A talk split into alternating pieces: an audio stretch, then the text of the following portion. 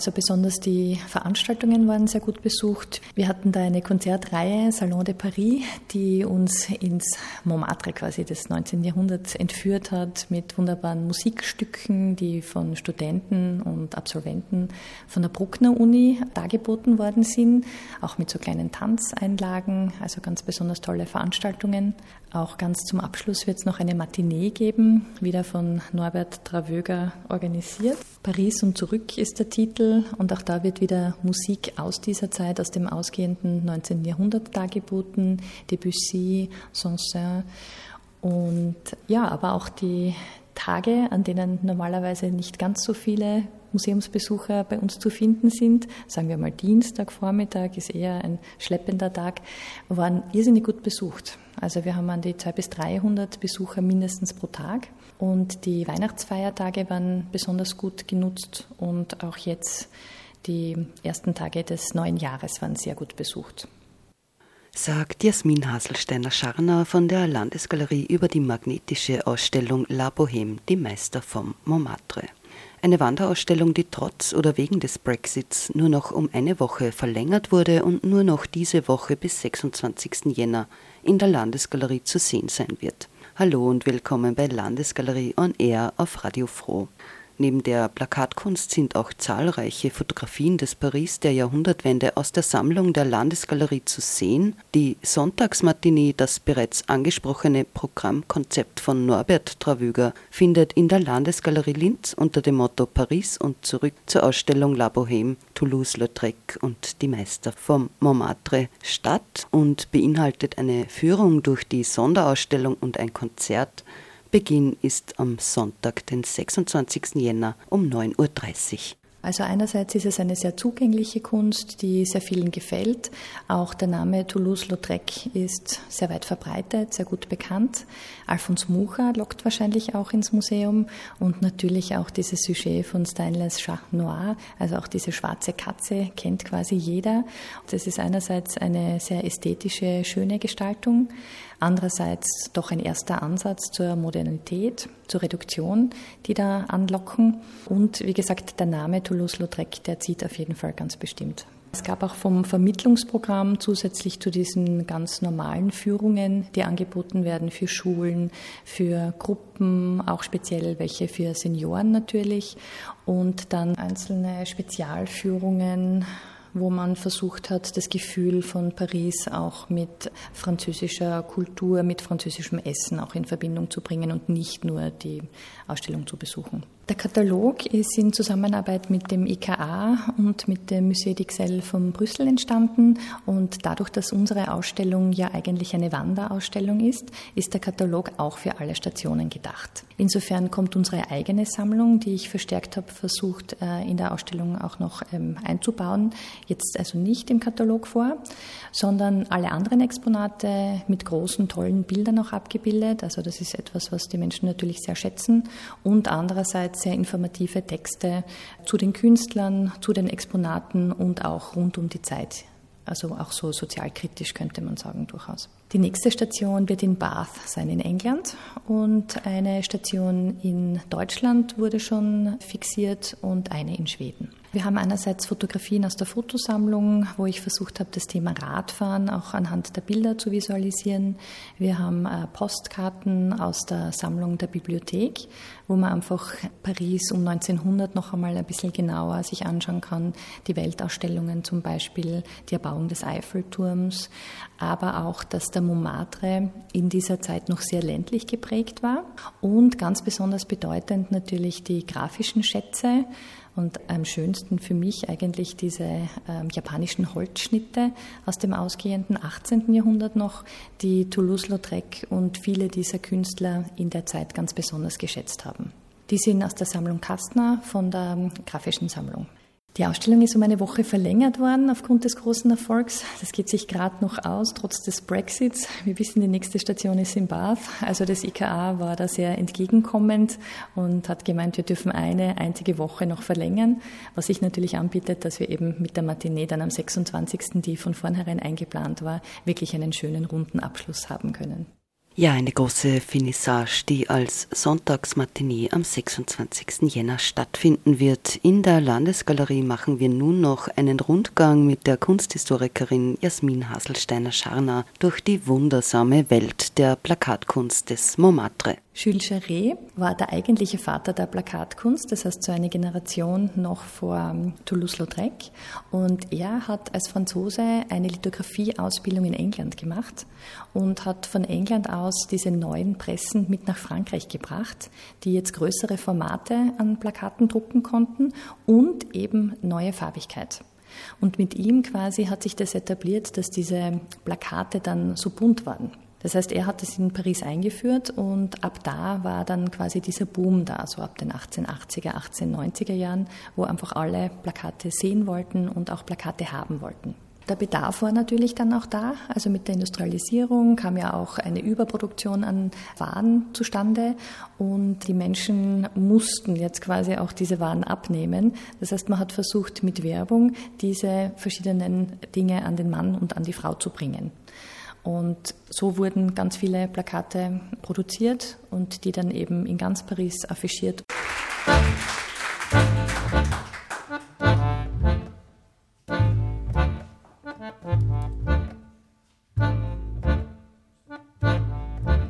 Okay, vielleicht gehen wir dann ein paar Schritte durch die mhm. Ausstellung.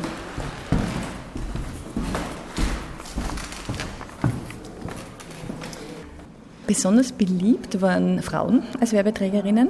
Und Jules Jarret hat da sogar so einen gewissen Frauentypus geprägt, so ganz herzige, süße Frauen mit Lippenstift, schmaler Taille, blond oder rothaarig, die so durchs Bild tänzeln, egal ob sie jetzt für eine Zigarettenmarke oder für einen Kräuterlikör oder für ein Abführmittel werben, immer gleich beschwingt und immer gleich nett. Und sehr beliebt waren natürlich auch äh, einfach herzige Sujets, so wie diese Katzen zum Beispiel. Also Theophil Steinlein, der hat es sehr geschätzt, hatte am Montmartre auch ein sogenanntes Katzenhäuschen, weil er sich der Vierbeiner der Streunenden angenommen hat und die in seinem Atelier untergebracht hat. Er war zwar eigentlich sozialkritischer Künstler und hat aber trotzdem Werbeplakate quasi machen müssen für den täglichen Verdienst und hat einfach liebend gern da Katzen eingesetzt. Auch die schwarze Katze fürs Chat Noir, genau, wo das natürlich inhaltlich aber auch perfekt passt. Ja. Wir haben da so Metallplaketten von äh, der Tournée du Chat Noir, das heißt die Künstler von der schwarzen Katze oder dem schwarzen Kater eigentlich. Die haben so eine kleine Tournee veranstaltet und man konnte dann jeweils das Etablissement und das Datum eintragen lassen auf dieses Grundplakat. Das heißt, da gibt es sehr viele verschiedene Versionen davon, aber diese etwas grimmig dreinblickende schwarze Katze mit so einem Art Heiligenschein, wo er auf Mucha anspricht und äh, diesen Jugendstil, diesen sehr verspielten, also das quasi ist immer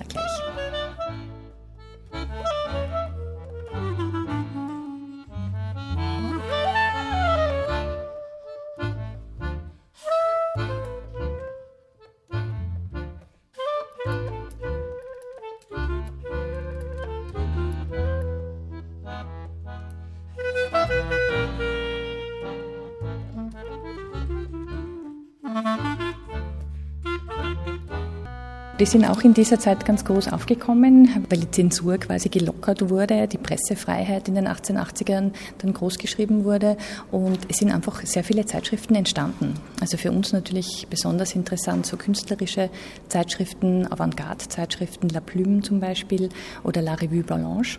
Und auch die haben natürlich, um den Absatz zu steigern, mit Plakaten geworben. Emile Solar war einer der Künstler, die sehr häufig am Montmartre auch verkehrt sind, also mit Toulouse-Lautrec und all diesen anderen oft zusammengesessen sind, zum Beispiel eben im La Charte Noire, das eben sehr künstlerisch war. Und die Romane in der Zeit sind sehr sozialkritisch. Also Prostitution, Mädchenhandel ist zum Beispiel ein großes Thema oder auch das Schicksal sozusagen von Arbeitern. Von der Gestaltung her bei sehr vielen Künstlern ja, wenn man so ältere Semester wie Eugène Grasset zum Beispiel anschaut, also der hat sich sehr stark auf das Mittelalter und diese Gestaltungsformen bezogen. Da ist es eher ein statisches, ruhiges in sich gekehrt sein. Eben seine Frauen wirken so. Aber im Normalfall ist er sehr häufig einfach auch karikaturhaft dargestellt, sehr witzig. Oder eben dieser Charret, von dem ich schon gesprochen habe, von den Charetten, der hat es geschätzt, einfach wirklich die Damen so ganz leichtfüßig durchs Bild schweben zu lassen lassen, um eben für diese Produkte zu werben.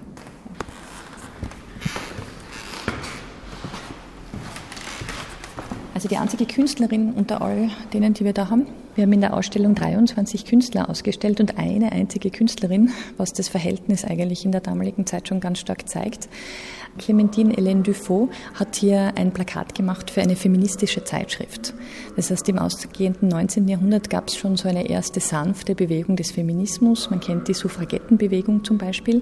Also hier hat sich in Frankreich eben mit La Fronde, dem Aufstand, eine feministische Zeitschrift entwickelt, die komplett von Frauenhand eigentlich gemacht war. Das heißt, nicht nur die einzelnen Artikel wurden von Frauen her, also geschrieben. Auch die Herausgeberin war eben weiblich und auch der Druck ist von Frauen hergestellt worden, also wirklich eine große Besonderheit.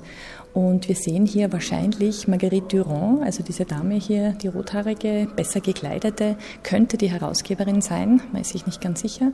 Und wir sehen weitere Damen verschiedenen Alters und eher schlechteren sozial gestellten ähm, Schichten. Und sie weist ihnen quasi neue Horizonte. Also man sieht eben diesen Hoffnungsschimmer, eigentlich könnte man sagen, am Horizont und die Stadt Paris liegt den Damen zu Füßen so dunkel in dunkel und die Frauen wirken sehr ausgemergelt. Und wir sehen, dass das Kind wahrscheinlich auch keine bessere Perspektive haben wird als die Mutter und auch ältere Frauen. Man meint, dass sie noch arbeiten müssen. Also man bekommt irgendwie einfach eine sehr beklemmende Wirkung durch das Bild vermittelt. Und natürlich die illegale Prostitution war auch noch ganz was Wesentliches. Also prinzipiell haben sie über alles Mögliche berichtet, aber das war schon der Schwerpunkt. Also vor allem also Frauenthemen, sagen wir jetzt einmal. Auch diese Suffragettenbewegungen von London kamen immer wieder zur Sprache und verschiedene weibliche Kongresse, die es in der Zeit schon gab. Aber prinzipiell, das war natürlich auch ein ganz wesentliches Thema, weil diese illegalen Prostituierten einfach das Dreifache verdienen konnten, wie wenn sie einem normalen Brotjob nachgegangen wären.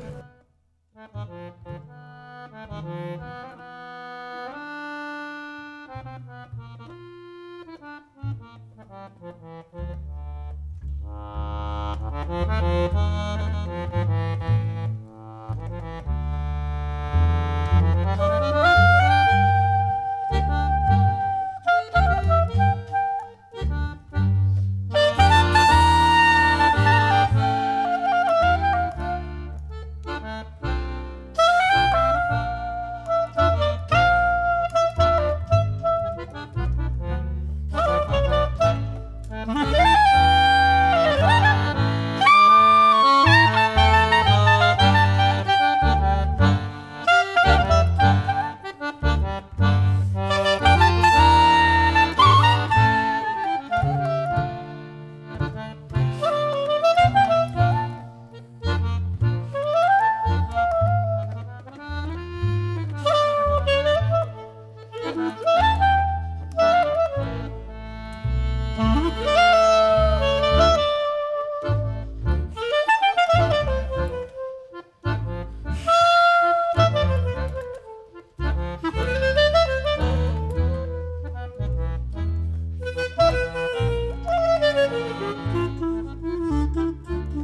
Música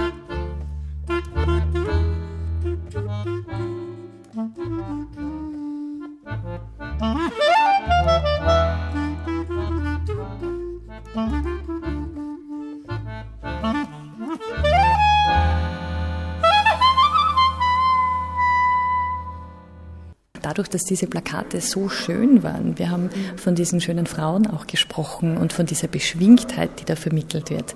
Also es haben sich dann ganz schnell Sammler herangebildet, die zuerst anfangs noch die Plakatkleber bestochen haben, dass sie Plakate bekommen. Und ganz schnell konnte der Kunstmarkt reagieren und es gab eigene Buch- bzw. Kunsthandlungen, die dann sich auf Plakate spezialisiert haben. Im Grunde war es so, dass eigentlich die, diese Künstler, die wir hier kennen, zum Beispiel Alphonse Mucha oder im Toulouse-Lautrec, beim Lautrec war es ein bisschen anders, aber im Grunde haben die eigentlich die Entwürfe geliefert in der richtigen Größe. Und die in der Lithografieanstalt, die hatten so einen Künstler, der aber quasi das nur übertragen hat auf den Stein. Das heißt, Toulouse-Lautrec hat das zwar gerne selbst gemacht, also der ging zum Stein hin, hat seine Skizzen sofort aufgetragen, manchmal komplett ohne Vorzeichnung, aber im Großen und Ganzen war das eigentlich ein weiterer Gang in diese diesem ganzen Druck, dass eben eine weitere Hand da angelegt wurde und diese Drucke ausgefertigt hat. Interessant ist zum Beispiel die, in die sich Toulouse-Lautrec verliebt hat, die hebe ich ganz gerne bei Führungen hervor, diese Salon de Son Oder da gibt es eine Geschichte, die eingestampft wurde, die Plakate, weil er so angeeckt hat von seiner Gestaltung her. Tragische Liebesgeschichte ist gut. Also dieses Plakat des Salon des Sons, das eigentlich eine Werbung eben sein soll für eine Plakatausstellung, zeigt eine hübsche blonde Dame, die Toulouse-Lautrec unter Anführungszeichen kennengelernt hat, weil in Wirklichkeit hat er sie nie angesprochen. Toulouse-Lautrec war mit einem befreundeten Fotografen unterwegs und hat eine Schiffsreise gemacht und hat sich unsterblich in diese Dame verliebt. Ohne sie je anzusprechen, ist er ihr gefolgt ist nicht wie geplant in Bordeaux ausgestiegen, wo sie eigentlich den Sommer verbringen wollten, sondern bis nach Lissabon gefahren. Und dort konnte der Fotograf ihn nur mit Mühe und Not quasi vom Schiff zerren, weil sonst hätte er seine Reise bis nach Afrika fortgesetzt, wo die Dame eben dann ausstieg. Also Toulouse-Lautrec stammt aus dem südfranzösischen Adelsgeschlecht und hat sich im Alter von acht Jahren, wahrscheinlich durch einen Gendefekt, weil die Eltern sehr nah verwandt waren, äh, beide Beine gebrochen und die sind nie mehr gescheit verheilt. Und durch diesen Gendefekt quasi blieb er dann kleinwüchsig, musste immer mit einem Stock gehen und hat natürlich in diese Adelsgesellschaft einfach nicht hineingepasst. Durch diese lange Bettlägerigkeit im Zusammenhang eben mit dem Gipsen und, und den versehrten Beinen hat er sich das Malen quasi selber beigebracht. Er hat schon so, also Lehrer auch zur Verfügung gestellt bekommen, aber einfach durch diese lange Zeit sozusagen konnte er äh, liegen und zeichnen und musste quasi irgendwie so drüber kommen. Und bei den Künstlern am Montmartre hat er sich natürlich besser aufgehoben gefühlt, auch wenn er dort ein wenig Außenseiter war, weil die waren natürlich bettelarm. Und er im Gegensatz dazu, wenn seine Plakatentwürfe abgelehnt wurden, hat er sich einfach kurzerhand selber mal 200 drucken lassen. Das ging bei den anderen nicht. Also das wäre bankrott quasi gewesen für sie. Sein allererstes Plakat war eine Werbung fürs Moulin Rouge und zeigt die Concon-Tänzerin La Goulue, die Gefräßige. Und es hat ein unglaublich großes Format. Also man sieht, dass da eigentlich zwei Bögen zusammengeklebt wurden, weil eine Lithopresse oder ein Lithostein quasi nicht für so ein großes Format ausgelegt war. Und es ist unglaublich modern. Der japanische Holzschnitt war für ihn wesentlich von der Gestaltung quasi des, des Raumes, von der Umrissbetontheit und dafür, dass er eigentlich relativ sparsam mit den Details umgeht. Interessant ist natürlich auch die Silhouette im Hintergrund, wo wir die Besucher und Besucherinnen sehen. Da können wir auch ähm, die Jeanne Avril zum Beispiel erkennen, eine andere Concon-Tänzerin, da ganz links mit dieser eigenartigen Hutform oder Missia Natanson von der La Revue Blanche auf der rechten Seite mit dieser Hutform und so. Also ganz spannend, wie sich da irgendwie alles wieder dann zusammenfügt.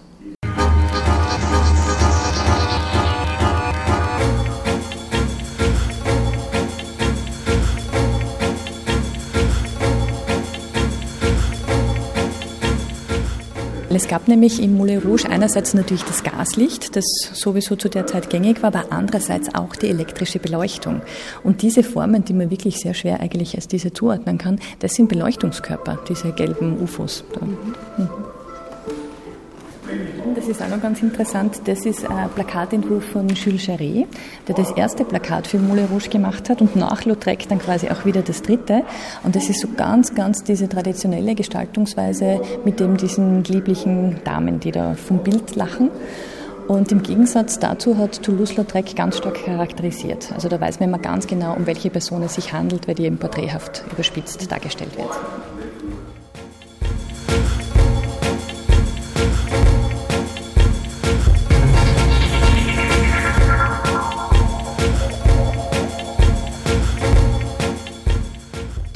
Künstler am Montmartre haben ganz schlecht gelebt. Also die, wenn da ein Auftrag jetzt nicht angenommen wurde, war das für die Künstler ganz schwierig. Also die konnten dann quasi gerade bis zum nächsten Tag überleben. Aber man weiß, dass Toulouse-Lautrec zumindest immer wieder die ein oder andere Runde Absinth hat springen lassen. So viel zur Förderung der jungen Künstler. zumindest das. I'm losing ground.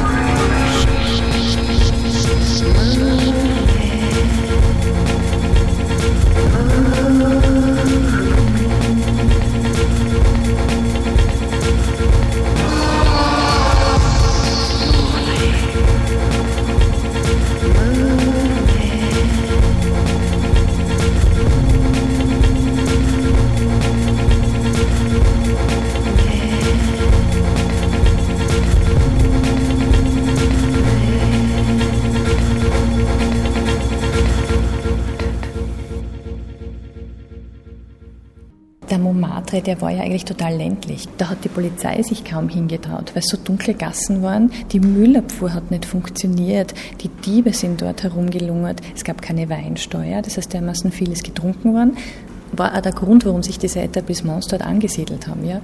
Aber das muss wirklich ganz eine unwirtliche Gegend gewesen sein, wo man sich nicht gern hinverirrt hat und wo Reiseführer, sogar Damen, davon abgeraten haben, sich dort äh, hinzubegeben.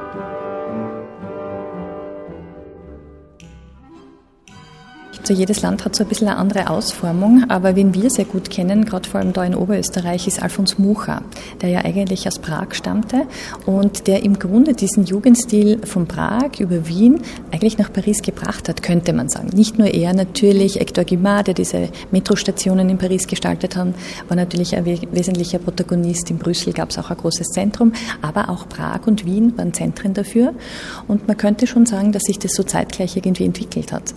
Aber was spannend spannend ist, ist, dass bei der Weltausstellung im Jahr 1900 sich dieser Art Nouveau, wie dieser neue Stil oder Jugendstil äh, auf Französisch bezeichnet wurde, mit Stil Mucha, also Stil Mucha quasi bezeichnet worden ist. Also er hat das so stark geprägt und wir kennen ja auch diese Goldornamentik und seine Frauen mit diesen langen, wallenden Haaren von ihm sehr gut.